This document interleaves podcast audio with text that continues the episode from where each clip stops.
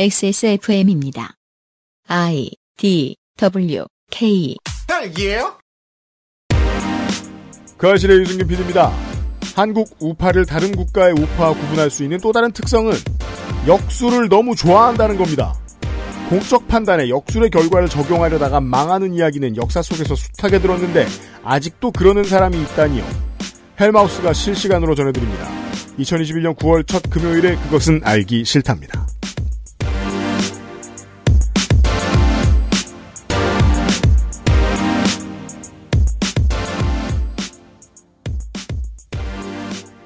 덕질인도 있고요. 네. 윤세민 에디터도 있고요. 네. 우리가 어릴 때 무슨 저 역사책이나 역사 각색한 소설 같은 거 보면서 꼭 그런 거 듣잖아요. 무슨 술에 빠지고 주색에 빠졌다. 그렇죠. 놀고 그런 사람들이 꼭 안 풀리면은 점쟁이 붙여서 물어보다가 네. 국정을 말아먹었다. 그렇죠. 이게 기원전 3세기의 일이냐? 2016년의 얘기죠. 한국에서는. 네. 역사 속에서 제가 봤던 가장 점쟁이가 국정을 맡아서 모든 것이 폭망했던 최고의 예는 북송이 망할 때거든요. 네. 정말 송나라 역사에서 가장 일을 못하던 예술가 황제 휘종이 자기 아들 흠종한테 자리를 물려주고 북쪽의 금나라와 전쟁하고 있던 때였어요. 근데 너무 계속 판판이 져서 수호전 바로 다음 시대죠. 계속 판판이 져서 수도인 개봉의 성문 앞까지 딱 온 거예요. 근데 그때 수도경비 임무를 받은 장군의 이름은 곽경이었거든요. 네. 이 사람은 장군이 아니라 점쟁이였습니다. 그래서 자기가 무슨 60갑자에 맞춰서 신병을 내려보내서 이걸 막겠다. 그러니까 성문을 다 열어라. 그러고선 진짜 자기가 요술을 쓰겠다고 나갔어요. 당연히 신병이 소환되진 않았죠. 거기는 소환사의 협곡이 아니니까요. 그렇죠. 그래서 개봉이 함락됐습니다. 만약에 그 해충 방제기사가 우리 집에 오셔가지고 내가 60갑자를 이용해서 곱등이를 물리쳐주겠다. 문을 다 열어라. 라고 하면 문을 열어서 그 사람을 집어던지겠죠, 저는. 그래서 그때 송나라의 황제 두 명이 금나라 진영으로 끌려가고 처음 그 이후에 뭐 이제 쭉 일련의 사건을 겹쳐서 결국 북송이 멸망하거든요. 네. 몇 년 안에. 그때 연호가 아마 정강이었을 거예요. 그래서 이걸 정강의 변이라고 하면서 정강의 변은 중국 역사에서 거의 최초로 이민족, 유목민족이 중국 중원의 정통성을 차지해버리는 일이 일로 기록이 됩니다. 그래서 금나라가 북중국을 먹죠. 그게 역술인 곽경이라는 한 사람 때문에. 근데 볼 때마다 저는 이 사람이 대체 곽경 이 사람은 자기의 이 사이비 힘을 진짜로 믿은 건가? 이 가짜 도사가? 너무 어이가 없었던 사건이었거든요. 아마 모든 중국인들한테도 그들이 그 역사를 정강이변을 볼 때도 그 생각을 할 거예요. 이 사람은 대체 뭐야? 어제까지 대선 후보에게 잘하다가 대체 무슨 얘기들을 하나 싶으실 겁니다. 방금 덕질인이 이야기해준 이야기의 라이브 버전을 감상하셨습니다. 그것은 알기 싫다는 대한민국 1호 반값 생리대 29Days, 반려세제 깨끗한 생각, 남해에서 온 바다보물 바보상회, 고전의 재발견 평산네이처 진경옥에서 도와주고 있습니다. 정제수를 넣지 않고 엄선된 원료 그대로 만들었습니다. 대량 생산하지 않고 항아리에서 120시간 중탕했습니다. 고전의 재발견 진경옥 평산네이처. 아직도 생리대 유목민? 어떤 생리대를 써야 할지 불안하신가요? 100% 유기농, 발암물질 유해 성분 불검출. 어떠한 피부에도 자극 없이 안전하게 무화학 수압 가공, 100% 국내 생산, 믿을 수 있는 생리대. 소중한 사람들, 소중한 당신에겐 29데이즈 유기농 리얼 코튼 울트라 슬림. 진경옥은 물을 타지 않습니다. 진경옥은 대량 생산하지 않습니다. 진경옥은 항아리에서만 중탕합니다. 진경옥은 엄선된 원료만 사용합니다. 진짜를 찾는다면 진경옥입니다. 고전의 재발견 진경옥 평산네이처. 평산네이처 추석 이벤트 다시 한번 확인하시죠. 깊고 진한 꾸덕함의 대명사 경옥땡의 평산네이처 버전 진경옥. 추석 행사로 2만 원 할인 들어갑니다.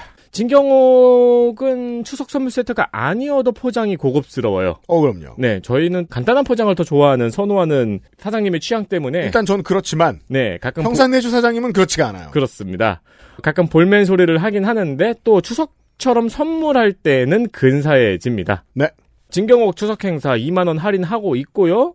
또 평산네이처에서 ES 유황비누. 또 할인 행사를 들어갑니다. 이게 요즘 액세스몰의 오랜 미스터리 중에 하나예요. 뭔데요? 왜 이렇게 잘 팔리지? 그니까 말이에요. 광고도 따로 안 하는구만. 추석 행사로 30% 할인 역시 얻어냈습니다. 천연유래 성분과 유황의 조합으로 곁다리로 한 번씩만 언급을 하고 주로 자주 얘기는 안 하거든요. 근데 판매가 폭발하고 있습니다. 재구매율도 높습니다. 그렇습니다. 자꾸만 세수하고 싶어지는 고퀄리티를 경험해보시길 바랍니다. 네. 어떻게? 30% 할인된 가격으로요. 네.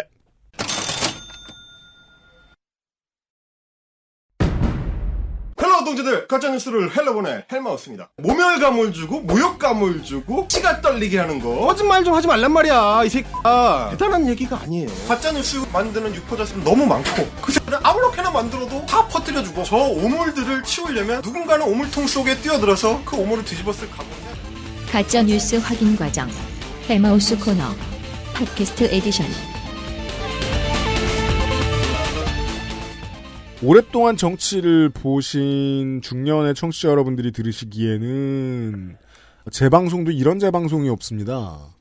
왜냐하면 지난 20년간 보수의 후보들이라는 것이 의례 보수 언론이 하고 싶은 말을 대신해주던 혹은 전경련이 하고 싶은 말을 대신해주던 배우들이었다는 것을 잘 아시기 때문입니다.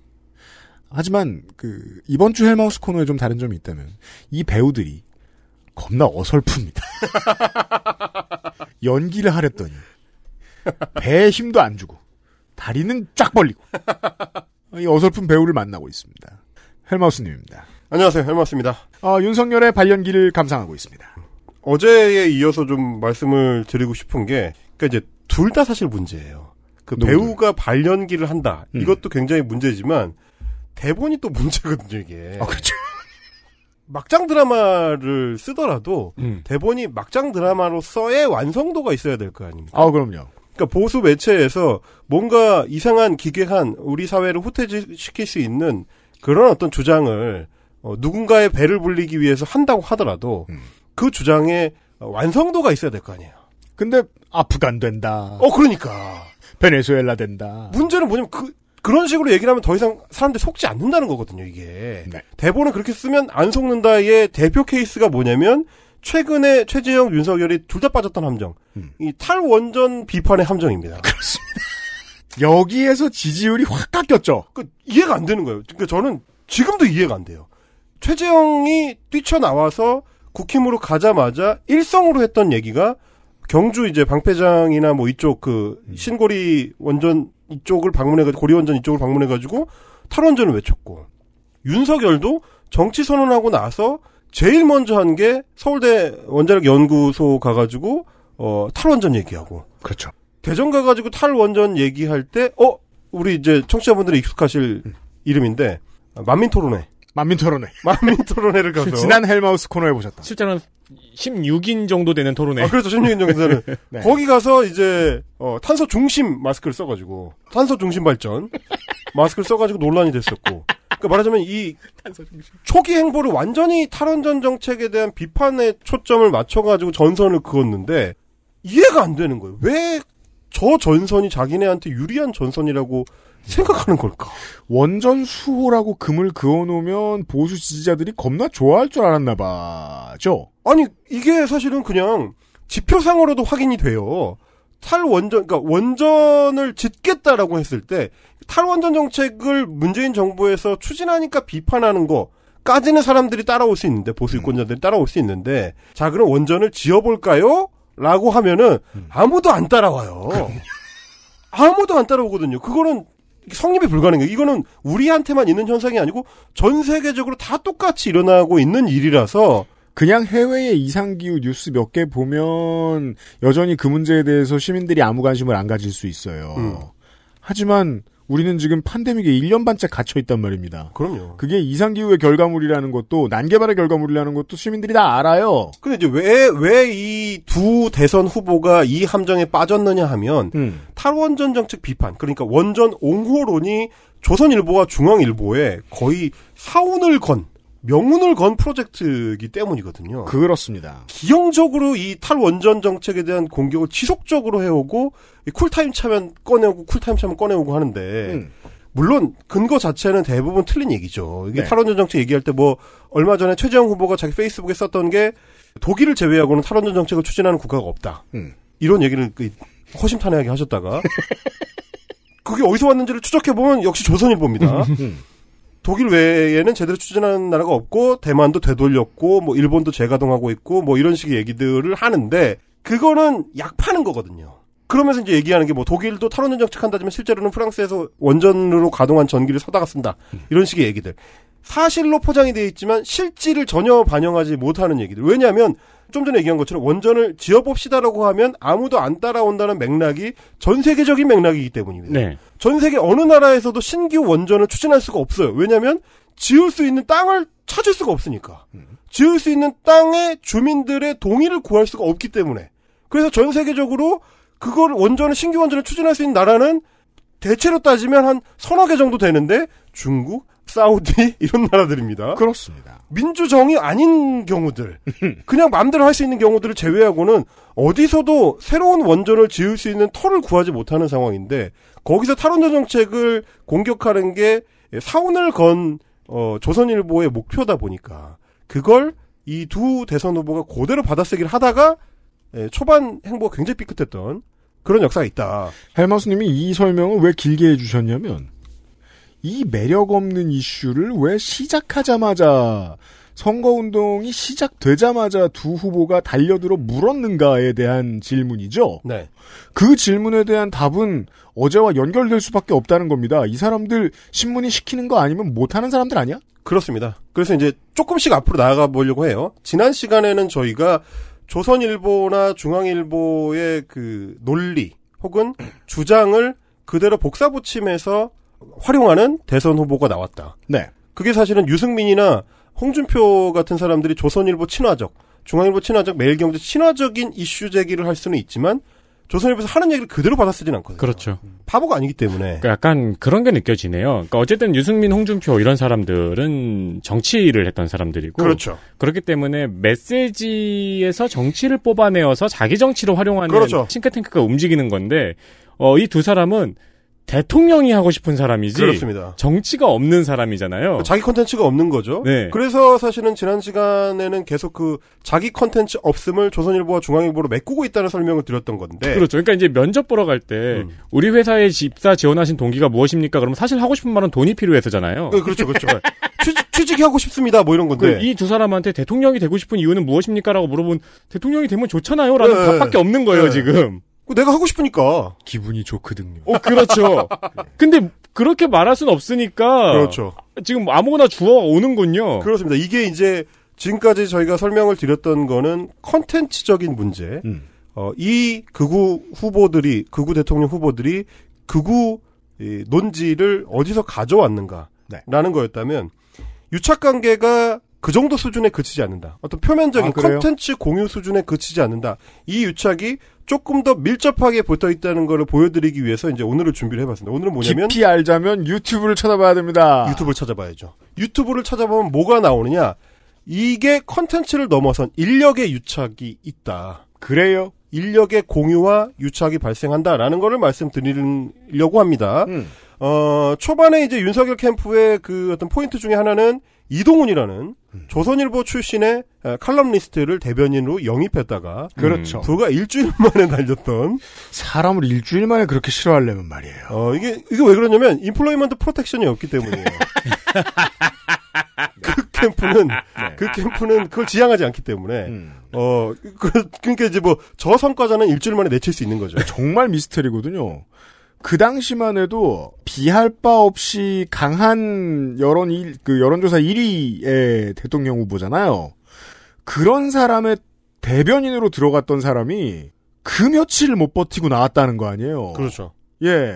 그런 엉망진창. 자, 거기서 우리가 단초를 봤습니다. 그러니까 윤석열이라는 극우형 후보가 조선일보와 인력을 일종의 공유하는. 아, 그렇죠. 혹은 파견받는 그런 관계인 것이 아닌가.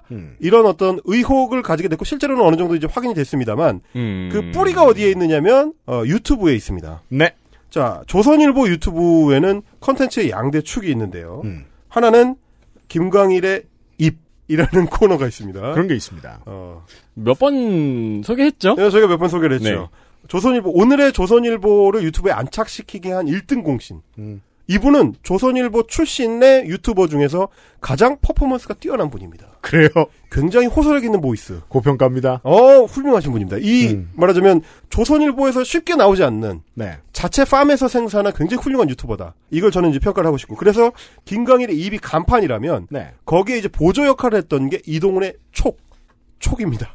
이선발이군요. 네, 이동훈 논설위원, 당시 논설위원이 촉이 좋다라고 자기들이 판단했는지 모르겠어요. 네. 그래서 조선일보의 논설이나 기사들 중에 핵심적인 부분을 뽑아가지고 콘텐츠를 생산하는 이동훈의 촉이 있었습니다. 그래서 이제 우파 쪽에 경도돼 있는 유튜버 시청자들은 이 두 개의 콘텐츠를 조선일보로 인식하고 있던 네. 그런 상황인데 일단은 간판 스타가 김광일이지만 이분은 좀 연식이 좀 있으시다 보니까 직접적으로 이제 김광일을 선택하기는 전 쉽지 않았을 거라고 봐요. 왜냐면 김광일은 태극기 부대의 상징 같은 사람이라서 그렇죠. 태극기 부대의 괴벨스이기 때문에 너무 상징성이 커서 네. 그걸 캠프 초반에 영입했을 때 이제 올 수 있는 그 후폭풍을 좀 감당하기가 쉽지 않았을 거다. 또 요즘 또 태극기 부대의 필수 아이템 중에 하나가 있죠. 중절모. 네. 그렇죠. 중절모가 잘 어울리는 뿔테남입니다. 근데 이제 이분을 이제 좀 처음에 보여드리려고 하는 게 인적 네트워크의 유착 관계라는 게 실제로 조선일보라는 매체의 컨텐츠의 역으로 작용하는 그러니까 이제 서로 어느 정도로 깊이 연결이 돼 있는가를 보여준 한 대목을 좀 가져와 봤어요. 작년 4월 총선을 앞두고 올라온 김광일의 입인데 제목이 이런 겁니다. 지난 3년 천국이었으면 여당 찍고 지옥이었으면 야당 찍자라는 게 조선일보 유튜브에 올라온 공식 영상 논평입니다. 이 두 옵션의 공통점은 죽어서야 경험할 수 있다는 것인데. 아, 이러면 또 조경태가 나와야 되는데. 투표는 산 사람이 나는 것이거늘. 이러면 조경태가 나와서 꼭 죽어봐야 저승맛을 알겠는가. 그렇죠. 이게 또 나오는 건데. 그러니까 저승맛을 알면 투표권이 없습니다. 그러니까 이제 저는 어떤 문제의식이 제일 먼저 들었냐면. 네. 극단적인 가정도 가정이지만 이 구호는 언론의 구호가 아니에요. 이거는 저기 짜장면이 먹고 싶으면 짜장면을 시키고 짬뽕이 먹고 싶으면 짬뽕을 시켜라. 아니 그리고 이 내용이 품고 있는 그 논지라는 게 지난 문재인 정권 3년이 그렇게 좋으셨으면 여당 찍으시고 별로 마음에 안 들었다. 너무너무 싫었다. 너무너무 지옥 같았다. 그러면 야당 찍으세요라는 얘기가 이게 선택지입니까? 이게 선택지가 아니거든요. 야당 찍으라는 얘기예요, 사실은, 이게. 아, 그렇죠. 네, 맥락 안에도 그런 맥락이 들어있는 네. 것이고, 그리고 그 얘기를 너무 하고 싶더라도, 감춰야 될 거 아닙니까? 최소한 언론 매체라면. 이걸 이렇게 말을 해버리면 어떡해, 이게. 이게 그때 한창 그 총선 앞두고 논란이 됐던 경향신문의 칼럼, 외부 기구 칼럼이었던 민주당 빼고, 그 칼럼만 가지고도 그 난리가 났는데, 네. 그건 외부 기고자가 경향신문에 기고한 칼럼인데, 이 양반은 논설위원이거든요. 게다가 또 그분은 경기동부 출신이셨죠? 민주당만 빼고를 쓰신 분은. 거기서 또 이제 복잡한 사정이 있지만. 그러니까 극과 극의 비슷함 네. 같은 게 느껴집니다. 이 논조에서. 그렇습니다. 네. 하여튼, 이 낙원과 악몽을 이 등치 비교를 해가지고, 이 이분법 안에서 야당을 찍으라고 종용하는 이 영상 칼럼을 올리셨는데, 이걸 보니까, 약간 이 어떤 그 당시 미래통합당의 사실상의 선거 구호가 아니냐 이거는. 그렇죠. 천국이었으면 민주당 찍고 지옥이었으면 우리 당 찍으세요. 이거 아닙니까 이게. 네. 이거 사실상 선거운동 영상이다. 라는 이야기를 한 번 더 드릴 수 있는 게 제가 오늘 잘라온 음성을 들어보시면 좀 더 명확합니다. 들어보시죠. 언론이 여당 우세라고 규정해버리면 막판에 자유보수 쪽으로 기울었던 중도파 부동층이 투표를 포기해버릴 수가 있습니다. 판세는 절대 그렇지 않습니다. 빅데이터가 가리키는 지표는 박빙이거나 오히려 야당 우세인 곳도 많습니다. 서울 동작을에서는 민주당 이수진 후보의 부정평가가 증가하면서 통합당 나경원 후보와 초박빙세를 이루고 있다고 합니다.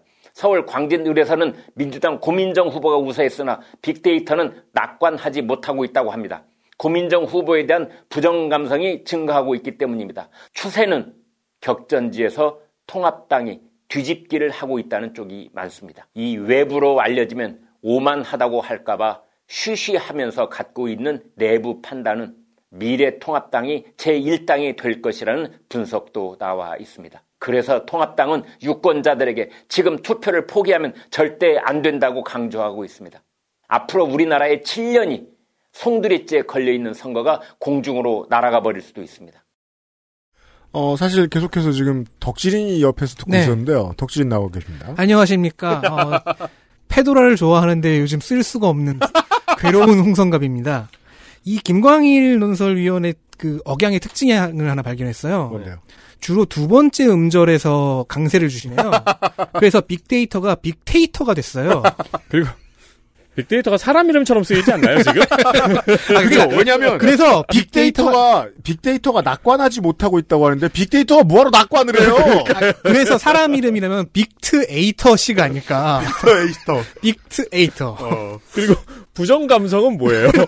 부정 감성이 부정 감성과 부정 평가가 혼용돼서 쓰이고 있습니다. 그건 아버지의 마음이죠. 부정. 네. 부정하고 싶은 드립이다. 그러니까 이런 걸 보면, 그러니까 뭐 내용은 엉망진창이죠. 그러니까 당시 지표상으로 봤을 때 어떤 여론조사에서 이런 얘기가 나옵니까? 당연히 안 나오는데 문제는 헬마우스님이 앞에 먼저 지적해주신 그 문제입니다. 어휘에서 나오는 모든 느낌이 선거 동료예요. 네, 투표 동료야. 근데 투표 동료를 선거 운동이에요, 이건. 한 표를 행사합시다가 아니고요. 여러분, 우리는 지고 있지 않습니다. 우리는 이기고 있습니다. 여러분이 나와서 투표를 해주셔야 우리가 다음 7년을 송두리째 빼앗기지 않을 수 있습니다. 라고 미래통합당의 황교안 대표가 얘기하는 것 같은. 그렇죠. 그렇습니다. 내용상으로는 아무 차이가 없는 선거 운동을 지금 하고 있는 거죠, 사실. 이제 이런 맥락을 봤을 때 이 보수 정당과 조선일보라는 매체가 어느 정도로 깊은 유착을 하고 있는가. 이걸 이제 김광일의 입이라는 그 유튜브 매체가 거의 이제 드러내 보여주고 있는 셈이고. 네. 실제로는 사실상 야당의 선거운동을 매체를 통해서 하고 있다. 그렇죠. 눈치도 안 보고. 눈치도 안 봐요. 네. 아니 나는 무슨 미국인 줄 알았습니다. 미국에서야 뭐 자기네가 누구 지지한다고 선언을 해놓고 언론들이 하니까. 네. 그래도 거기도 이렇게는 안 합니다. 아무리 그렇다고. 선거가 공중으로 날아가 버린다. 이런 살벌한 어휘 쓰지는 않아요. 그러니까. 요게 요런 식이에요. 그래서 저는 김광일의 입의 그 제목도 그렇고 지금 이 내용도 그렇고 세뇌를 시도하는 노인들을 세뇌를 시도하는 그래 보이네요. 북조선식의 이 프로파간다에 가깝다라는 생각이 들었는데 아니, 그래 보입니다. 이 비장함 이 말투도 그렇고 실제로 지난번 대선 때도 이제 지지율이 계속 홍준표 후보가 낮았잖아요. 그러니까 기자들이 그거 질문할 때마다 홍준표 후보가 했던 대답이 우리 쪽 여론조사에서 우리가 이기고 있다. 그렇죠. 그 얘기를 계속했단 말이에요. 그러니까 이건 선거 캠프에서 하는 말이에요, 사실. 선거 캠프에서나 할 수 있는 말이에요, 우리나라에서. 네. 네. 근데 이제 너무 태극기이시고 너무 좀 연세도 있고 하다 보니까 이분을 이제 캠프로 직접 모셔오지는 못했습니다. 네. 그래서 이제 대신 선택한 게 이동훈 씨, 이동훈의 촉인데 전체적인 컨텐츠를 쭉 보면 전반적으로는 주간조선이나 월간조선의 컨텐츠를 이제 잘라가지고 그걸 짜깁기 해서 만드는 영상을 하다가 이분의 촉이 가리킬 때, 이동훈의 촉이 가리킬 때 한 번씩 윤석열 얘기를 합니다. 그래요. 그래서 이동훈의 촉이 사실은 이동훈의 윤석열 이렇게 들리는. 그런 맥락이 있는데 제가 오늘 가져온 거는 언제 나온 거냐면 4월 20일에 업로드가 된 영상인데 올해 4월 20일이면 이 사람이 이제 그 윤석열 씨가 검찰에서 나온 뒤 3월 말에 검찰총장을 사퇴를 하고 잠행을 하던 시기입니다. 이때 뭐 소위 말하는 이제 공부 정치하던 시절이죠. 누구 만나고 어쩌고 하면서 그때만 해도 흔들리던 중도층 중 상당수가 윤석열을 지지할까라고 생각하던 때였습니다. 그렇습니다. 네. 그래서 제3지대 얘기가 나오고 이럴 때이다 보니까 말하자면 보수 유권자층, 국민의힘 지지층 입장에서는 그렇지 않아도 박근혜 탄핵 관련해가지고 찜찜한데 윤석열이라는 후보의 이념 성향이 어느 방향이냐 말하자면 우리 쪽이냐 저쪽이냐. 이거에 대한 확신이 없을 때. 이게 이제 그 딱히 스스로 추진하는 동력이 없이 그냥 떠있는 배 같은 금태섭 씨 같은 사람이 윤석열 씨에게 큰 기대를 가지고 있던 때였죠. 그렇죠. 그렇죠. 그때는 한가운데 같은 포지셔닝이었어요. 그렇죠. 그렇죠. 그럴 때다 보니까 그때 초기 좋은 이동훈이 자기 영상에서 윤석열의 이념 검증을 해가지고 도장을 꽝 찍어줍니다. 이 사람은 보수다. 아니 아무도 아직 명확하게 이 사람이 정치를 한다고 선언하지도 않은 상황에서 그리고 일단 불법이죠. 아, 그래서 사상 검증은 그렇죠. 하면 안 되죠. 네. 네. 헌법에 명시된 사상의 자유를 그렇죠. 침해하는 건데, 네. 아, 이번 사상 인연 검증을 해보니까 내가 딱 봤는데 보수다라는 얘기를 합니다. 아, 내 촉이 왔다. 내 촉이 왔다. 이동훈의 촉상 윤석열은 보수다. 요 얘기를 하기 위해서 10분짜리 영상을 만들었는데요. 주로 이제 인용하는 게 이제 월간조선의 기사 내용이고, 그 다음에 이제 인사청문회, 검찰총장 인사청문회 당시에 이제 회의록입니다. 녹취록입니다. 요걸 가지고 어떻게 구성을 했는지, 이동훈이라는 조선일보 논설위원이 어떻게 정치질을 했는지를 한번 감상을 한번 해보시겠습니다. 보죠. 월간조선은 당시 논문 지도 교수였던 송상현 서울대 명예교수도 인터뷰했습니다. 당시로는 진보적 주제인 집단 소송을 가지고 논문을 썼으니 윤 총장이 반시장주의자 아니냐 이런 질문을 던집니다. 그러자 송 교수는 그런 잣대를 적용한다면 공정거래위원회도 있어서는 안 되는 기구다. 공정위도 엄밀히 말하면 자유시장경제체제에 반하는 것 아니냐 이렇게 답합니다. 송 교수는 윤 총장이 자유시장 경제체제를 확실히 신봉하는 사람이다 이렇게 평가합니다. 윤 총장의 이념 성향과 관련해 한 가지를 더 소개하겠습니다. 우리나라의 주적은 어딘가 이런 질의에 대한 답은 이렇습니다. 대한민국의 주적은 휴전선을 사이에 두고 군사적으로 대치하고 있는 북한이다 이렇게 명확히 북한을 적시했습니다. 검사 출신인 더불어민주당 백혜련 의원이 이렇게 말합니다. 속기록 그대로 제가 읽어드리겠습니다. 이런 것으로 봤을 때 윤 총장은 오히려 보수 쪽에 가까운, 굳이 진보와 보수를 가른다면 보수 쪽에 가까운 문재인 대통령의 정치적 성향과는 오히려 먼 부분이 많다고 저는 생각한다. 백혜련 의원이 윤 총장에게 한 번 더 묻습니다. 본인의 성향이 민주당과 일치하거나 문재인 대통령과 일치하거나 그런 것은 아니지요? 윤 총장은 5글자로 답합니다. 그렇습니다. 구성이 구성이 드라마틱해요. 그리고 문장을 말할 때 단어를 말할 때 이렇게 무르르듯이 플로우를 타는 그게 있네요. 한 가지를 더 이러면서. 그래서 이 김광일 씨하고 예. 이동훈 씨가 양대축이었던 거죠. 조선일보 나은 그나마 깔끔한 진행이 가능한 유튜버들. 네. 근데 이제 진짜 이게, 네네. 듣기 싫은 걸로는 용재 호투네요. 사실 그 말도 좀 하고 싶었는데. 이념 성향과 관련해 한 가지를 더 착한 척하느라 말 못했는데 그래서 내가 지금 대신하고 있잖아. 이게 뭐랄까요, 어제부터 들으시면 이해가 되실 거예요. 최재형 전 감사원장을 먼저 말했던 게 좋은 사례였던 것 같은 게, 시작부터 이 사람들이 대선 후보가 나오도록, 대선 후보로 나올 수 있도록 띄워주고 그리고 이 사람들 입속에 말을 넣어주고 아주 긴 세월 동안 이 신문을 보게 하면서 사상을 넣어주고, 결국은 이렇게 표현할 수도 있을 것 같아요. 국민의힘에 들어갈까 말까 저울질한다고 이런 얘기 하잖아요. 그동안은 계속 조선일보당이었던 거예요. 그렇죠. 네. 이 사람이 당선되면 조선일보당의 후보, 조선일보당의 당선인이 될 거예요. 네. 예, 그런 생각이 듭니다. 말하자면 이제 조선일보가 업어키운 우리 정치인. 인 건데. 자기네 드래프트예요. 그렇죠. 예. 네, 이게 네. 자기네 팜에서 키워낸 이제 그렇습니다. 마이너리그에서 올라온 메이저리그를 이제 선출하기 직전인 네. 건데. 근데 저는 이제 오늘 방송을 준비하면서 영상들을 쭉 보다 보면 직접 듣는다는 게 굉장히 중요하다라는 거를 느껴요. 조선일보가 뭐 그런 줄은 몰랐던 건 아님에도 불구하고 조선일보 논설위원회 입에서 혹은 월간조선 기자의 입에서 나오는 어떤 단어들, 어휘들이 우리 정치인자들이라면 충분히 충격을 받을 수 있을 만한, 어떻게 저런 걸 대놓고 얘기할 수가 있지? 그쵸. 라는 것들이 들어있어요. 네. 그냥 사상 검증을 그냥 합니다. 뭐, 송상현 교수를 만나가지고, 반시장주의자가 아니냐라고 기자가 질문을 할 수 있다. 아니, 반시장주의자. 이게 빨갱이란 얘기 아닙니까? 그러니까. 그렇죠, 그렇죠. 윤석열 빨갱이 아닙니까? 이렇게 물어본다는 거예요. 교수를 상대로 인터뷰를 하면서 이 사람 빨갱이 아니에요? 라는 질문을 어떻게 던질 수가 있죠, 기자가? 지나친 당당함이죠. 이것도 너무 충격적이에요. 그거에 대해서 이제 이 지도교수라는 분도 쭉 얘기를 하다가 확실히 자유시장 경제를 신봉하는 사람이다. 자기가 무슨 그런 걸 보자고 해주니까 뭔데? 지도교수가 뭔데? 아니 뭐 들어가 봤어요? 신봉하는지 안 신봉하는지 어떻게 알아요? 신봉한다는 표현을 그렇게 쉽게 쓰는 게 아니잖아요, 사실. 그러니까요. 남을 네. 평가할 때 어떻게 그 사람이 그 주의를 신봉합니다. 이렇게 얘기를 하냐고요, 이게.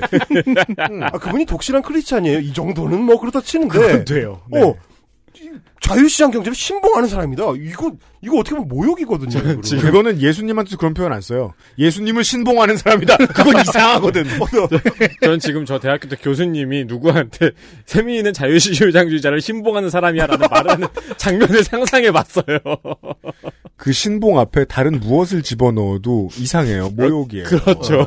예. 건담을 신봉하는 사람이다. 야, 근데 정말 정직한 매체인 거죠, 이게. 그러니까 좀 심하게 넣어도 되는 단어 하나 있네요. 뭐요? 제육. 아, 지금 그렇죠. 네. PD는 제육볶음을 신봉하는 사람이죠. 아닌데? 네. 그러니까 베이컨 포테이토 피자. 그런 것까진 돼. 그런 건 되죠. 그런 건 되죠. 네. 그런 거는 그의 그 카드 결제 내역이 보여주니까. 네, 그렇죠. 그런 거 명확하죠. 신봉한다고 할 수 있는데. 네. 하여튼 이런 맥락을 이 영상 안에다 담아 놓은 이유가 뭐냐면 조선일보 유튜브를 보는 사람들한테 전달하고 싶은 뚜렷한 메시지. 그렇죠. 그것도 그 시청자들은 우리 이제 그 알실 청취자들하고는 이제 시청자 군이 다르기 때문에 아예 그분들한테는 이렇게 얘기를 해줘야 되는 거예요. 네. 그 사람은 자유시장 경제를 신봉하는 사람이다. 그 사람은 북한이 주적이라고 말했다. 그 사람은 문재인이랑 이념 성향이 일치하지 않는다라고 인사청문회에서 거듭 밝혔다. 5글자로. 그렇습니다. 이렇게 밝혔다. 그 부분을 읽어주는 내가 검사 출신이다. 그렇죠. 나도 믿어라. 그런 얘기를 해야 되는 거예요. 내가 보장하는데, 조선일보의 이동훈이가 보장하는데, 윤석열이는 자유시장 경제를 신봉하는 우리 편이다. 조선일보가 윤석열 후보를 띄우고 있는 과정이었잖아요. 그렇죠. 띄우고 있는 과정 중에 우리가 지금 띄우고 있어. 독자들아, 저리로 가는 거야? 그렇죠, 그렇죠. 라고 깃발을 꽂아주는 거예요. 깃발 꽂아주는 거죠. 걱정하지 마, 쟤 우리 선수야. 네. 입니다. 그리고 윤석열 후보 측 입장에서 봤을 때는 그러니까 조선일보가 오해한 거야. 그렇죠.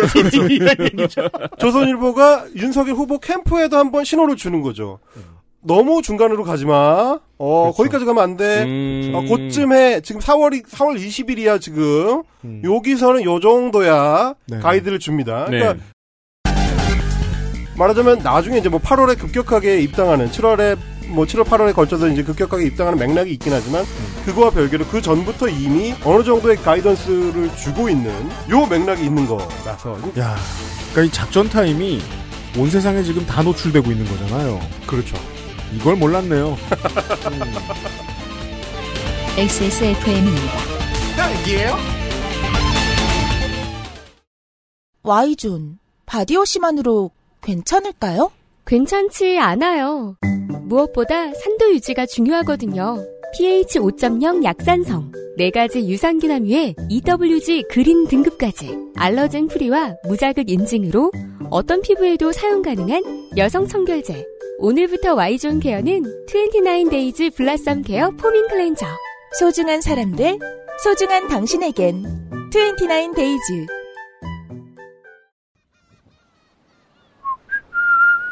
여기가 천국이구만.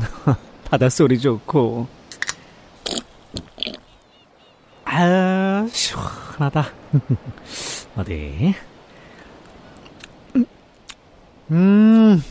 맛 좋다. 여보, 지금 거실에서 뭐해? 바다, 그리고 술. 맥주만 있으면 뭐해? 술안주는 바보상회. 여보, 내가 제발 앉아서 해결하라 그랬지. 하루에 12번 청소할 수도 없고, 정말 흘리는 사람 따로 있고 청소하는 사람 따로. 지나가던 사람이 우리 집 와서 볼일 봐요. 공중화장실인 줄 알고. 수전에 물 때는 맨날 욕조는 누레지. 쟤들은 어쩜 그리 구석마다 잘도 찾아가. 해도 표도 안 나는 건지.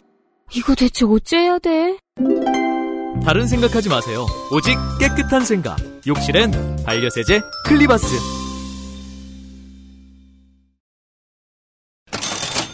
머릿속이 영 더러워서 광고를 좀 하고 지나가겠습니다. 머릿속이 더러울 땐 깨끗한 생각. 네. 추석 때 어디 안 가시는 분들 계실 겁니다. 네, 청소해야죠. 청소. 그렇죠. 집에서 청소하는 게 좋습니다. 추석 및 입점 1주년 행사입니다. 깨끗한 생각 입점 1주년이 됐어요. 네. 세트 상품을 제외한 단품, 본품 옵션 2개 구매 시에는 1개를 증정을 해드립니다. 네. 2+1이라는 거죠. 그리고 6번과 9번 옵션 세트 상품을 구매 시에는 원하는 제품 하나를 본품으로 증정을 해드립니다. 네. 엑세스몰에서 그 깨끗한 생각 들어가셔서 나오는 6에서 9번입니다. 그렇습니다. 그 세트 구매하시면은 아무거나 하나 드린다는 겁니다. 그리고 10번 올인원 세트를 2세트 구매 시 역시 2+1, 한 세트를 통으로 드립니다. 많이 끼워드리고 있습니다. 엑세스몰을 확인하세요. 제가 간단하게 말씀드리는 건데 큰 거예요. 저희가 예전에 말한 대로 깨끗한 생각의 제품 사신 다음에 맛이 들어가지고 더 청소할 게 없어서 손가락 빨고 계신 분들이 계십니다. 그렇죠. 더러운 남의 집을 찾아가셔서 좀 더 자랑해 보시길 바랍니다. 엑세스몰에 있습니다. 제가 오늘 시작할 때만 했던 게 약간 전후 관계가 약간 틀린 게 있네요. 뭔데요? 곽경이 참패를 한 후에 휘종이 흠종한테 양위를 했던 거군요. 고작 그 정도. 그거는 이제 나중에 깨끗한 생각 사장님 만나가지고 한번. 아, 그거 보고 있었어. 네.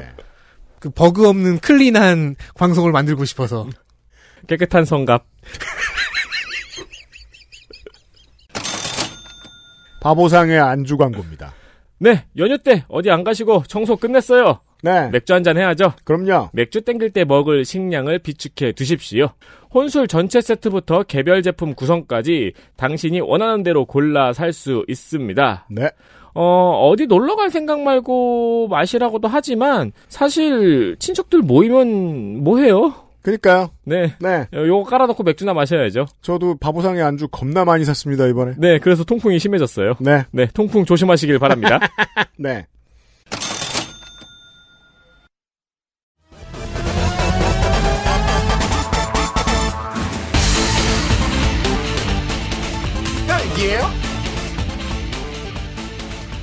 그래서 이제 평론가들이 윤석열 후보가 유튜브를 많이 보는 것 같다. 라는 이야기를 하는 것도 유튜브 보면은 이제 국면마다 하는 말들의 뭐 플로우가 좀 보이기도 하고 그런다고 하더라고요. 저는 네. 뭐 그렇게까지 추적을 안 해봤습니다만. 하여튼 지금 보시면 이 유착이라는 게 사실상 어떤 정책 방향성을 코칭을 해주거나 네. 혹은 뭐 원전 문제처럼 아이템을 기획해서 하나 말아가지고 던져주거나 혹은 필요한 시점에 적절한 지원 사격을 해준다. 우리 편 사람들이 의심을 하고 있네? 그럼 내가 저 사람은 우리 편이라는 걸 확실하게 한번 깃발을 흔들어줘야 되겠다. 이런 지원 사격 한 번씩 해주는 거. 그렇죠. 그리고 그 지원 사격 해줬던 소총수가 그 캠프로 들어가는 거. 인력까지 넣어줍니다. 네, 인력 공급의 팜 역할까지 조선일보가 해주는. 그러니까 이쯤 되면 기획사죠. 그렇죠. SM이죠. 그렇죠. 로드메이저 보내주잖아요. 이건 윤석열은 보아죠. 보아요, 네. 저도, 근데 너무, 괜찮아요? 그 사람은 목표의식이 확실했잖아요. 네, 철학도 있었고. 죄송합니다. 네. 죄송합니다. 이런 거를 종합적으로 봤을 때, 이 조선일보를 비롯한 보수 언론 입장에서 봤을 때는, 만약에 이 사람이 대통령이 된다면, 진짜 대박이죠. 아니, 노다지입니다. 홍준표는 말을 잘 안 들어요. 그렇죠. 그러니까 저는 계속 그 생각이 난 거예요. 그 조선일보가 박근혜 정권 말기에 레임덕이자고 건드렸다가 한번 되게 맞은 적이 있잖아요. 그렇죠. 네, 그 트라우마 같은 느낌도 드는 거예요. 그러니까 그때 무슨 뭐 정윤회니 뭐 이런 거 한 번씩 건드렸다가 자기네 주필이 날아가고. 네, 그렇죠. 이런 경험을 했었던 조선일보. 그래서 결국에는 뭐 최순실 카드를 꺼내가지고 또 이제 한번 쑤시긴 했지만 네. 그 맥락으로 봤을 때는 가장 안전한 대통령은 누구냐? 우리가 키우네. 박근혜 이명박하고는 아주 달라요. 그 점에서. 네. 엄청나게 다르죠. 그때는 기생이었고요. 우리를 결코 배신할 수 없는 선수. 그렇죠. 왜냐하면 모든 걸 우리가 다 헤매겠으니까. 자, 여기서 감이 옵니다. 유승민, 홍준표, 원희룡보다 윤석열, 최재형이 조선일보가 원하는 선수예요. 적어도 지금까지는. 그렇죠. 그렇습니다. 네. 잘 되면 좋겠다라는 생각을 그렇죠. 가지고 있었는데, 그 정도로. 네. 그 정도로. 뭐, 물론 이제 조선일보 같은 그 간교한 매체들은 항상 이제, 2번, 3번에 이제 플랜 B를 갖고 있으니까. 아, 네, 물론 뭐, 네, 예, 뭐 그건 별개입니다만. 또 안면 몰수하고 또 다른 저 후보 밀어줄 때도 나오겠죠. 그렇죠. 이제 예. 뭐 지켜봐야 됩니다만은. 아니, 그리고 또 기성 정치인하고는 또 관계가 있으니까요. 그렇죠, 그렇죠. 네. 자, 요 정도까지를 이제 우리가 살펴봤는데 그 다음이 좀 다른 주제 소재입니다. 아, 사실 여기까지 하면은 이게 지상파에서도 할 수 있습니다. 아, 그럼요. 잘 이제 그 어휘만 다듬으면 시선 집중에서도 할 수 있는 아이템인데 그럼 됩니다. 그럼 여기 여기 나와서 이걸 하시는 것은 그 단어를 다듬기가 귀찮아서인가요? 아, 그렇죠. 이제 그리고 이제 빌드업이죠, 빌드업. 네. 그 알실의 빌드업은 보통 제가 이제 한 회차 정도를 쓰는데 두 번째 회차가 진짜거든. 그걸 하기 위해서. 그리고 보통 두 번째 회차가 더 어이가 없어요. 어처구니 없죠. 본론은 지금부터입니다. 지금부터입니다, 여러분. 네. 이게 조선일보와 윤석열, 조중동과 윤석열, 이런 극우 정치인과 극우 매체의 유착 관계라는 게 네. 컨텐츠 공유, 그 다음에는 지원 사격, 뭐 인력 공급, 요 정도라면 그 다음에는 영혼. 그렇죠. 그렇죠. 아니, 소울. 아니 지금까지는 상상할 수 있는 범주 안에 있어. 우리 그 사실 청취자라면 다 예상한 범주 안에 있어요. 조선일보는 뭐 그렇겠지. 아. 뭐 이 정도 생각할 수 있어요. 그게 헬마우스 코너의 특징이죠. 제일 처음 나오는 아이템은 일단 놀랍고 엄청나지만 그 현실의 범주 안에 있다. 있어요. 아, 하지만 이제부터는 제가 이제 헬마우스 코너에서도 몇 번 말씀드렸지만 저희는 설마 그렇게까지 하겠어. 그렇죠. 설마의 세계로. 설마의 세계로 갑니다. 문지방을 넘어봅시다. 자, 이들이 단순 유착이 아니라 일종의 사상적 동지, 전통의 공유, 그보다 더 깊은 일종의 시족 사회. 영적 래퍼 이름인 줄 알았네. 네. 아, 시작. 네. 생활의 일체화를 이룬 관계다라는 걸 보여드리려고 하는 게 영적 연결. 자, 단어들이 이렇습니다. 사주, 풍수, 역술인, 야, 요런 걸로 연결된 관계다. 이것은 사실은 종교의 영역이거든요, 우리가. 그렇죠. 네, 무속신앙의 영역이고요. 네. 기존의 정치인들이 사상적으로, 이제 종교적으로 연결된다고 했을 때는 보통 이제 고소형으로 대표되는, 예, 보수 개신교 교회들과의 유착 정도를 네. 상상할 수 있다면, 그러니까 강남적 이해관계. 그렇죠. 그 이상이에요, 이건. 그렇죠. 네. 강남적 이해관계는 현대 한국이잖아요. 그건 이제 그렇게 뽑는 건 이명박 프레지던트죠. 그렇죠. 근데 이건 지금 샤먼이에요. 소도의 세계. 약간 사만 시절부터 내려오는 훨씬 깊은 유대관계. 아주 원초적인. 이게 이제 웹툰이면은 2회부터는 댓글이 이런 게 달리죠. 작가 바뀌었나요? 근데 실제로 바뀌었구만. 손 넘기기 하고. 이 웹툰 뇌절이네. 이런 대목인데. 자, 그래서 이 단어들에 주목을 하셔야 됩니다. 특히 제가 오늘 좀 보여드릴 거는 역술인이라는 단어입니다. 네. 인간 윤석열을 조명하려는 언론 매체의 그 시도들은 뭐 그동안에도 쭉 이어져 왔는데 네. 인간 윤석열을 보여주려다 보니까 어쩔 수 없이 그가 사만 땅에 태어나고 자란 이 땅의 자손이라는 걸 어쩔 수 없이 공유하게 되는 포인트들, 그 그림자들이 가끔 튀어나옵니다. 맞아. 의도치 않게. 자, 첫 번째 그 수상한 점을 비쳤던 이거 너무 많이 알려진 내용이긴 해서 네. 첫 번째를 꼽았어요. 홍회장과 역술인과 윤석열과 아베마리아입니다. 이게 뭐야? 뭐 어떻게 연결되는 겁니까 이게? 2018년 11월 하순 네 어느 밤 11시 서울 인사동의 한 술집입니다. 네. 윤석열 당시 서울중앙지검장의 오랜 지인이 하던 술집에 10여 년 만에 윤석열 그 당시 지검장이 술에 취한 채 등장했다고 합니다. 그렇죠. 그때까지는 뭐 그렇다 치는데 뒤이어서 중앙미디어그룹 회장, 중앙홀딩스 회장이었습니다. 당시 네. 홍석현 회장이 그 자리를 찾습니다. 그런데 혼자가 아니었어요. 그렇죠. 역술가를 대동했습니다. 이렇게 세 사람이 술을 먹습니다. 술을 마십니다. 이게 이제 그 뉴스타파의 보도로 처음 알려졌죠. 그렇습니다. 뉴스타파의 네. 보도로 처음 알려졌는데 뉴스타파의 보도에 따르면 그 당시에 윤 지검장은 상당히 술에 취한 상태로 노래를 계속해서 불렀다. 그렇죠. 특히 아베마리아가 굉장히 인상적으로 아베마리아를 불렀다라는 얘기가 구체적으로 나왔습니다. 아베마리아가 그렇게 반복해서 오래 부르기에 적당한 노래는 아니지만 그리고 이제 그 지인이신 실제 주인분의 그 말씀에 따르면 윤 지검장이 굉장히 이제 팝송을 좋아한다. 네, 다양한 팝송을 불렀던 것 같아요. 근데 하여튼 그런 풍경을 이 홍 회장이 대동한 이 역술인이 유심히 관찰을 하였다. 라는 얘기입니다. 네. 그는 무엇을 보았는가? 노래 부르는 거. 그 대사를 떠올리지 않을 수가 없어요, 우리가. 저자가 왕이 될 상인가? 자, 지금 여기까지 듣고도 이 사람들 지금 무슨 소리 하는 거야? 싶은 분들이 있으실 테니까 제가 숨기지 않고 그냥 정확히 말씀드릴게요. 점쟁이를 데리고 오디션 보러 간 겁니다. 이해되세요, 청취자 여러분? 이 텍스트가 지금 어디에 나온 텍스트인가요? 뉴스타파. 근데 그래서 오디션을 봐요. 그리고 웃는구나. 내가 지어낸 것 같아요? 자, 봐요. 내가 지어낸 것 같아? 역술인이 와서 오디션을 봤대잖아. 근데 오디션을 보는 동안 한 내용이 노래를 부른 거예요. 그것도 아베마리아 한 곡만. 근데 케이팝 스타에서 아베마리아를 불러가지고 탑10에 들기는 좀 어렵거든요. 아니, 그리고 뉴스타파면 거짓말도 아니잖아요. 아니라니까. 거짓말이 아니에요. 자, 노래하는 모습을 보고 술을 먹는 걸 같이 하면서 점을 봐서 대통령이 될지를 관찰하는 중앙홀딩스 회장이 있었다는 겁니다. 이게 무슨 얘기야. 듣고서도 제가 여러 가지, 그러니까 뉴스타파의 초점은 좀 우리와는 달랐습니다. 일단 이 당시에 서울중앙지검장의 관할 사건 중에 홍석현 본인이 개입되어 있는 사건이 있었기 때문에 이 만남 자체가 문제다.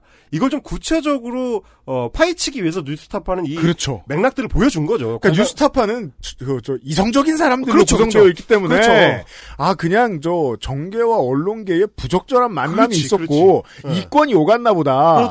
하지만 지금 저 같은 놈의 생각은 뭐죠?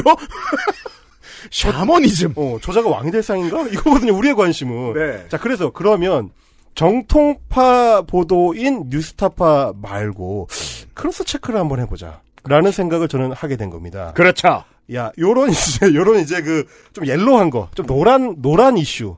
요 노란 이슈를 크로스 검증할 때 제가 굉장히 신뢰하는 바다 건너의 매체가 있습니다. Sunday Journal USA.com. 이름의 느낌과 다르게 다 한글밖에 없습니다. LA에 물론 이제 본사를 두고 있지만 LA 본사, 그러니까 말하자면 이제 교포사회를 대상으로 한 미국 그 동포사회를 대상으로 한 저널인데, 이게 LA 매체들이 답답한 점이 있지만 분명히 확실한 강점이 하나가 있습니다. 완벽한 삼자예요. 완벽한 삼자예요. 완벽한 삼자라서 그래서 뉴스타파한테 훈계를 할 수 있어요. 야, 저건 점쟁이 문제야. 그런 식으로. 제가 이제 애독하는 그 썬데이 저널의 논조를 평가할 때 지금 말씀하신 되게 중요한 게 다 욕합니다. 전부 다 욕해요. 문재인 정부 욕도 하고 김종인 욕도 하고 다 욕해요. 썬데이 저널은 완벽하게 중앙에 있습니다. 정중앙에 있기 때문에 제가 요거를 참조할 수 있는데, 그러니까 진짜 정치적 흑심은 없어요. 그냥 돈만 재밌으면 돼. 썬데이 저널의 관심은 이게 얼마나 재밌어서 사람들이 많이 보느냐. 그 썬데이 저널이 제3자라는 또 하나의 그 표상 중에 하나가 뭐냐면, 읽다 보시면 그 지칭을 할 때 본국의 매체 이런 식의 표현이 많습니다. 이제 우리 대한민국을 얘기할 때 이제 미국인이 썬데이 저널 편집인 입장에서 봤을 때 이제 본국이죠, 본국. 바다 건너 정론지 썬데이 저널에서 2020년 8월에 보도를 했습니다. 제목이 뭐냐면, 무속인들이 대선판 좌지우지 . 그렇죠. 무속인들이 대선판을 좌지우지한다. 야, 이렇게까지 해도 되나? 제목이 그들이 점쟁이 이세민을 끼고 있는 이유와 까닭입니다. 당태종입니다. 당태종이요라고 띵동 나왔죠? 저도 이 단어를 보자마자 구글에 이세민을 쳐봤는데, 그럼 당태종이죠. 당연히 당태종이 나오죠. 그럼 태종 괄호 열고 당 이렇게 나오죠. 진짜 도저히 그게 다 안 나와서, 그러면 썬데이 저널을 믿자. 점쟁이 이세민을 쳐봤습니다. 그러면 기사가 좀 나옵니다. 그렇죠. 요런 맥락이 있는데, 자, 이 2020년 8월 보도에 따르면 이 기사 안에 어마어마한 이름들이 줄줄이 나옵니다. 여기 지금 소제목으로 붙어있는 박근혜, 홍석현, 윤석열, 이어서 뒷방 늙은이라고 칭하고 있네요. 네. 뒷방 늙은이 김종인까지 점점점. 부제에서 김종인을 설명하는 말이 뒷방 늙은이. 뒷방 늙은입니다. 이 선데이 저널의 태도를 확인하실 수 있습니다. 아, 나빴어. 혹해요, 혹해. 네. 눈치를 보지 않아요. 그럼 박근혜는 뭐예요? 눈치를 보잖아. 그리고 요 밑에 보시면 정윤회 씨와도 아주 가까운 사이다. 그렇죠. 요런 대목도 해설이 돼 있습니다. 이 점쟁이가. 네. 그러면 이제 추가 검증을 해봐야죠. 선데이 저널이 뭐 우리가 알고 있는 기존 매체 레거시 미디어상의 이제 정론지는 아니니까 이 사실에 대한 어떤 신빙성을 따져보기 위해서 정윤회와 이세민으로 이제 검색을 좀 해봤습니다. 기사가 여러 개 나오더라고요. 네. 이분이 뭘로 유명하냐면 2014년에 세월호 참사가 일어났던 당일 그날 점심 식사를 정윤회와 한 걸로 보도가 됐습니다. 이거는 국내 매체에서 워낙 많이 보도가 돼서 많이 알려진 사실이라서 이세민이라는 이름이 가짜는 아닙니다. 네. 이건 명확하게 이 사람이 정관계의 주요 인물들과 상당히 깊은 교류를 맺어왔다는 거는 굉장히 알려져 있는데 제가 놀란 거는 김종인? 이거였어요. 그렇죠. 아니 뭐 말하자면 이제 보수 쪽에서 봤을 때는 냉철 무비의 화신이고 그럼요. 이성적 존재의 대표 케이스. 자기만 믿고 사는 것 같은 이미지. 그러니까요. 김종인이 점쟁이랑 놀아? 이런 의문이 들어가지고 네. 아니 도대체 왜 이 사람하고 김종인이라는 이름이 얽히나라고 봤더니 선데이 저널의 보도에 따르면 이렇습니다. 2017년에 뭐 다들 잊어버리셨겠지만 김종인 전 비대위원장이 대선 출마를 했습니다. 네. 아무도 안 갔죠, 사실. 그래서 SNL 코리아에 큰 텐트를 쳐놓고 앉아있는 캐릭터로만 기억에 남아 있습니다. 텐트만 커, 텐트만. 네. 아무도 안 갔죠. 그래서, 이렇게 선데이 저널에서 이제 가열차게 얘기를 했는데, 소리 소문 없이 사라진 김종인 위원장을 지근거리에서 도운 것이 바로 이세민 씨다. 네. 당시 이 씨는 김종인 위원장 대선 출정식에 사람이 오지 않아 썰렁할 위기에 처하자, 본인이 직접 참석한 것은 물론이고 지인들까지 동원해 회견장을 채우려고 했다. 야, 이 눈물 나는 어떤 사연이 있습니다. 착한 사람이야. 이 두 분의 어떤 깊은 유대를 좀 우리가 엿볼 수 있는 대목이고 네. 또 거기에 이어서 미래통합당 총괄선대위원장으로 합류하는 과정에서 황교안 대표와 다리를 놓은 게 또 이세민 씨인 것으로 알려졌다. 그렇다면 이 역술인은 실로 핵심적인 역할을 한 거죠. 선거 전국에서. 그렇습니다. 또 황교안이라는 이름까지 나와요. 이분은 제가 알기로는 전도사거든요. 점쟁이랑 이렇게 네. 얽히면 안 되는 분인 것 같은데 이렇게. 한국 개신교의 이 토속신앙화의 증거가 하나 또 나오고 있습니다. 그러니까요. 그러니까 이런 맥락을 봤을 때 한국 정치권, 특히 이제 보수 정치권에 굉장히 좀 깊숙하게 이런 점쟁이들이 개입을 하고 있다. 혹은 네.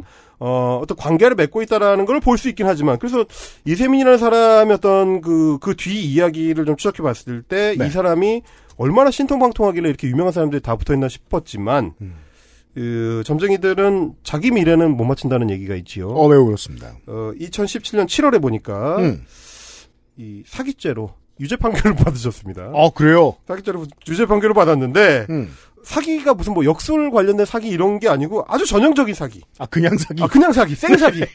레알 사기래. 생사기. 아, 그러니까 뭐 역술인으로서 그런 게 그거 아니야. 그거 아니야. 저스트 사기. 날사기, 날사기. 그냥 중고나라. 그렇죠, 그렇죠. 그런 거죠. 보면은. 더치트에 이세미 치면. 평화로운 사기. 너무 전형적이야. 네. 정관계 유력 인사들과의 친분을 과시하며 2014년 9월부터 2015년 3월까지 총 72회에 걸쳐 지인 A씨에게 대형 조선업체의 협력사로 선정되도록 해주겠다. 이렇게 속여가지고 9억여 원을 가로챈 혐의. 그냥 뭐, 이게 이제 역술인 이세민이 아니어도 그냥 아주 흔한. 그렇죠. 수산업자 김씨라고 해도 되는. 그렇죠. 네. 예, 요런 사기를 치고 계시더라고요. 그러니까 손큰 잡범이죠. 아, 그렇죠. 예. 네. 네. 요런 맥락이고 또 하나 이제 흥미로운 점은 저는 이제 이세민은 요렇게 추적을 해봤는데 김종인은 그러면 또 어떤가 싶어가지고 자, 김종인과 역술인을 쳐봤을 때 나오는 최근 기사가 있습니다. 이동훈이 있었어. 야, 왜 이렇게 등장인물이 돌고 돌아? 조선일보. 네. 8월 17일 보도입니다. 자, 윤석열, 정가균, 오찬 때 김종인 전 위원장이 합석을 해가지고 네. 그게 화제가 된 적이 있었습니다. 어떤 조언을 했는지 뭐 그랬더니 뭐 김종인 위원장이 나는 이제 밥만 먹었다 뭐 이런 식의 얘기를 하기도 했는데 그 자리에 제3의 인물이 있었다. 누구냐? 역술인이다. 아, 노병한 한국 미래 예측 연구 소장입니다. 네. 미래 예측 연구를 하니까 뭐 점쟁이라는 얘기죠. 점쟁이라는 얘기. 그렇죠. 점쟁이죠. 점쟁이. 점쟁인데 네. 이분 아호가 거림입니다. 거림. 큰 숲. 뭐 제가 이제 김영삼 전 대통령이 이제 거산 이후로 이렇게 좀 자뻑성의 아호를 붙이는 분한테 이제 색안경을 끼고 봅니다. 검색하자마자 나오는 게 이거네요. 2017년 2월 14일의 기사입니다. 노병한 한국 미래예측연구소장 이재용 구속되지 않는다 예언. 일단 타율이 높은 타자는 아닌 것으로. 이분이 그분이군요. 예전에 그 내외뉴스 통신에 있었던 그 트럼프 긴급 행정명령 국가비상사태 발동 성탄절 이전 가능성 높아. 뭐야? 다 틀려 왜? 좀 맞춰야 되는 거 아닙니까? 유명한 점쟁이라면? 뭐 아무튼, 자기 미래도 못 맞춰가지고 구속될 위기에 처하시고 말이죠. 이분들. 또 다른 역술인입니다. 대단하십니다. 하여튼 뭐 이게 이제 제목이 보니까 이 기사의 87의 제목이 김종인 윤석열 함께 만난 역술인 따옴표하고 이분이 이렇게 말했다는 거예요. 윤 부인 만나 사주가 바뀌었다. 요거는 사실 역술인이 아니더라도 우리도 잘 알고 있는 내용이죠. 그렇죠. 김건희 씨를 만난 이후로 최근에 굉장히 좀 이렇게 인생의 경로가 좀 어려워진. 그리고 물론 그 법정 투쟁사를 보면 장모를 만나 사주가 바뀐 것이 좀 더 타당한 해석입니다만. 네. 그렇죠. 귀인을 함께 모시고 오셔가지고 네. 아내분께서 자 요런 건데 이분의 인터뷰 내용을 보니까 사무실 컴퓨터에 여야 주요 정치인의 사주 파일이 빼곡하게 차 있다 이런 얘기가 또 나옵니다. 굉장히 좀 많은 분들하고 교류를 하시는 것 같아요. 네네네. 인터뷰 내용도 이제 정치권 일반의 풍습 같은 것이 어렴풋이 보인달까요? 왜냐하면 그 선출직의 정치인이 된다는 건 아주 어려운 일이니까 사람이 아무리 잘났어도 마음이 약해질 때 한국인은 점 보러 다니죠. 그러니까요. 그러니까 사실 그게 이제 정치권과 점 보는 거 혹은 사주 지관 이런 거랑 연관된 얘기는 뭐 우리도 익숙하게 듣고 있는 것 중에 예를 들면 김대중 전 대통령이 이제 두 번째 대선에 실패하고 나서 가족묘를 옮겼다. 이장을 했다. 네네네. 뭐 이런 얘기라든지. 그러고 나서 당선이 됐죠.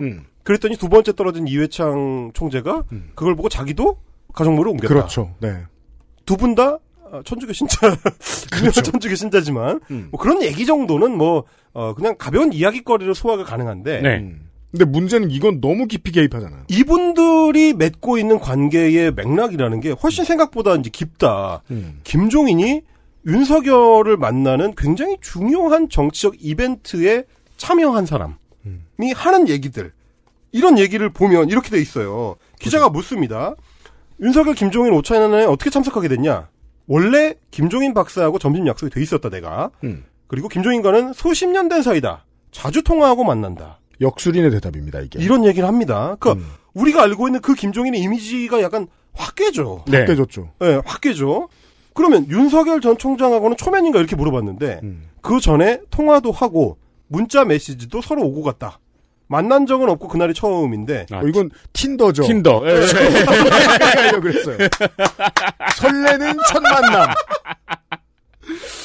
윤석열 전 총장이 이제 소탈하다고 소개를 하면서 첫 통화 때도 이렇게 얘기했대요. 저 윤석열입니다. 박사님 말씀 많이 들었는데 여러 가지 조언 좀 구하겠습니다. 라고 말하는데 뭐 화끈하더라. 뭐 이런 식의 얘기를 합니다. 야, 이거는 그 매경 기자한테 했던 말투를 생각하면 겁나 공손한 거잖아요. 그렇죠. 중간에 도 안 하고. 뭐 점쟁이한테는 그렇게 이제 공손해지는 분이신가 본데. 그러면서 이제 이렇게 묻습니다. 기자가. 윤 전 총장 사주 어떻게 보냐? 이렇게 보니까 한 3년 전부터 김 박사가 윤석열이 어때? 하고 여러 번 물어보더라. 그래서 김종인 박사하고 윤 후보 아버지, 그러니까 윤기중 그 연대 명예교수하고 잘 아는 사이인데 그래서 내가 다 잘 아는 사이야. 그러니까요. 네. 괜찮다. 좀 소란스럽긴 하겠지만 까미 된다. 라고 말한 기억이 난다. 자, 여기까지만 보셔도요. 중요한 미팅에 동석했다고 했잖아요. 그리고 이런 질문을 하잖아요. 이건요. 역술인이 아니라 참모에게 하는 태도입니다. 그렇죠. 정치 컨설턴트야. 즉 역술인이 참모라는 소리예요. 이게 그러다 보니까 이 뒤에 그 인터뷰 내용도 그런 식이에요. 기자도 마찬가지로 정치적인 얘기들을 이 사람한테 계속 물어봅니다. 정치 컨설턴트 만난 사람 같아요. 안철수 국민의당 대표 어떠냐? 대답이 좀 저기 합니다. 안철수가 호랑이띠다. 어쩌 호랑이띠가 이 나이대 호랑이띠가 한 200만 명 되지 않을까요? 호랑이띠다. 그래서 기회를 놓치는 것이다. 킹메이커가 되려면 킹메이커로서 자질을 갖춰야 되는 내공이 그 정도로는 안 된다. 자, 여기서는 또 국면이 달라지죠. 정치평론가입니까? 그전에는 김종인 씨와 있던 일을 얘기해서 참모 역할을 했다고 그냥 되새기는 얘기인데 여기에서부터는 기자가 정치인, 저 기자가 점쟁이한테 정치평론을 부탁하죠. 자기 궁금한 거 물어봐요. 기자도 빠져든 거예요. 말 잘하나 보다. 아니, 뭐, 이런 거 물어보면, 여러분 나중에 이제 이분이 맞췄는지 안 맞췄는지 한번 이게 테스트를 해보십시오. 박근혜 전 대통령 내년 대선 전에 사면될까? 그랬더니, 12월 성탄절을 기점으로 사면이 이루어지지 않을까 본다. 1월 5일부터는, 5일 이후부터는 자유로운 몸이 될 수 있는 운이 온다. 이렇게 얘기했습니다. 성탄절 특사 되는 점 보시고요. 네. 자, 윤석열 전 총장과 박근혜 전 대통령 상극아이냐 이렇게 했더니 부딪히지는 않을 거다. 박근혜 전 대통령이 어떤 메시지를 내느냐에 따라 다르겠지만 불리한 메시지를 내놓지는 않을 것으로 본다. 이건 정치평론가의 언어고요. 이게 보시면 조선일보의 지면을 통해서 그냥 오늘의 운세 같은 내용이 정치면에 나가 소비되고 있는 거잖아요. 그렇죠. 지금 노병한 씨는 내외뉴스통신이라는 아까 방금 제가 말한 네. 거기에 이제 주기적으로 사설 칼럼란에다가 사주 얘기를 쓰고 있는데요. 가끔씩 툭 사주 얘기가 아니라 뭔가 이상한 제목들이 나와요. 트럼프 얘기가 나오고요. 이재용 얘기가 나오고요. 뭐 맞춘 것도 있어요. 근데 뭐 맞춘 것과 안 맞춘 게 거의 비슷해 보이니까 그건 뭐 그냥. 제가 알기로 이 사람 우리 기사 읽기 때 한번. 맞아요. 그래서 제가 지금 그 기억이 난 거예요. 그 사람이에요. 네. 그리고 제가 관심이 있는 건. 지금 미국에서 트럼프가 그 계엄령을 낼 것이다라고 예측했던 사람이에요. 이 노병한 씨는 조선일보에 글을 썼잖아요. 이 노병한 씨는 윤석열 후보의 관상을. 아, 맞아. 그 사람이야. 곰이나 보거라고 봤거든요? 근데 중앙일보의 백재건 씨는 악어라고 했단 말이에요. 아, 그렇죠. 기사 읽기 때 소개해드렸죠. 네, 그렇죠. 어떻게 된 것인가? 왜 둘의 해석이 다른가? 중앙일보와 조선일보의 해석이. 그, 미국 대선에서 트럼프 우세를 전망하고, 네. 이게 이제 영화 기법으로서 얼마나 독특하냐면 김경수 도지사가 무죄도 구속될 운세도 아니다라고 했지만 네. 3자의 입장에서 봤을 때는 정치인과 역술인이 붙어서 지내다니 한심하다. 이런 걸 캐낸 기자구나라고 생각했는데 그 기자도 이 역술인을 좋아하죠. 그렇죠. 아 이거 인터뷰 기사가 꽤 긴데요. 예. 이렇게 하나씩 자기가 궁금한 거 물어봐요. 저는 이게 인터뷰 기사를 읽다가 복채를 내야 될 것 같은데. 기자가 이래서 문제죠. 아, 폭제를 내야 될 것 같은데. 이득을 취하고 돈을 안 내? 아니, 뽕으로 지금 점을 보고 있어. 예. 아니, 반노동적이죠. 그러니까요. 그리고 이제 좀 전에도 짚어주신 것처럼, 아니, 언론이라는 게 이제 패널 검증을 기본적으로 다 하게 되는데, 어떤 조언을 그 패널들한테 받은 이후에, 그 패널의 어떤 그 조언이나 맥락이나, 이게 말하는 맥락이나 이런 것들이 제대로 돼 있는지, 전문가로서의 그 식견이 제대로 갖춰진 사람인지를 검증해서, 그 다음에도 이 패널한테 의지를 할지 말지를 결정을 해야 되는데, 그렇죠. 지금 말씀하시는 걸 보면은 계속 틀리는데 계속 가서 조언을 구하는 거 아니에요 지금 이게. 그리고 생각보다 은근히 이런 행위를 하고 있는 정치인들이 많을 것 같다는 게 문제죠. 그렇죠. 네. 근데 진짜 궁금하네요. 이미 했던 예언들이 많이 틀렸다는 게 아카이브에 있잖아요. 근데 기자는 왜 계속 이 사람을 찾아갈까요? 그러니까 심지어 그 정치인들끼리 서로 연결해주고. 이게 한국의 보수 언론인들하고 똑같잖아요. 이게 조금만 와서 돌이켜보면 다 틀린 소린데. 네. 권력을 잃지도 않고 사람들은 여전히 믿어주고 야 신기합니다. 예, 이런 맥락. 그러니까 이제 이런 어떤 그 흔적들이 보이기 시작하는데 이것은 정치적 맥락 안에서 윤석열이라는 정치인이 역술가를 통해서 다른 정치인 혹은 다른 언론인들하고 연결돼 있는 맥락들이 보이는 부분들입니다.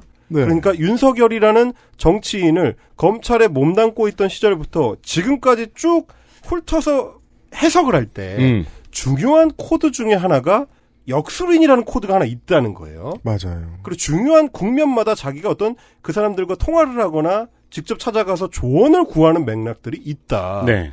심지어 다른 정치인들하고 그걸 공유한다. 그렇죠. 이런 부분이 지금 엿보이는 겁니다. 어제 시간에는 지금 보수가 내세우는 유력한 대선 후보 중에 대선 후보의 상당 부분을 조선일보가 채우고 있다라는 말씀을 드렸는데 그 조선일보와 대선 후보들의 상당 부분을 역술이 채우고 있다는 게 본론입니다. 자, 또 원래 덕진이 방송을 본인이 하러 온 건데요. 네. 다음 주까지 여기 그냥 꼼짝없이 기다려야 되겠습니다. 왜? 왜냐면 지금 23페이지 중에 14페이지를 했거든요. 네. 토요일에 좀 더 이어가죠. 에? 헬마우스님 수고하셨어요. 감사합니다. 에? 그래서 다음 주 내내 네가 돼버리는 거다, 지금. 이게 뭐야! XSFM입니다. 딸기예요?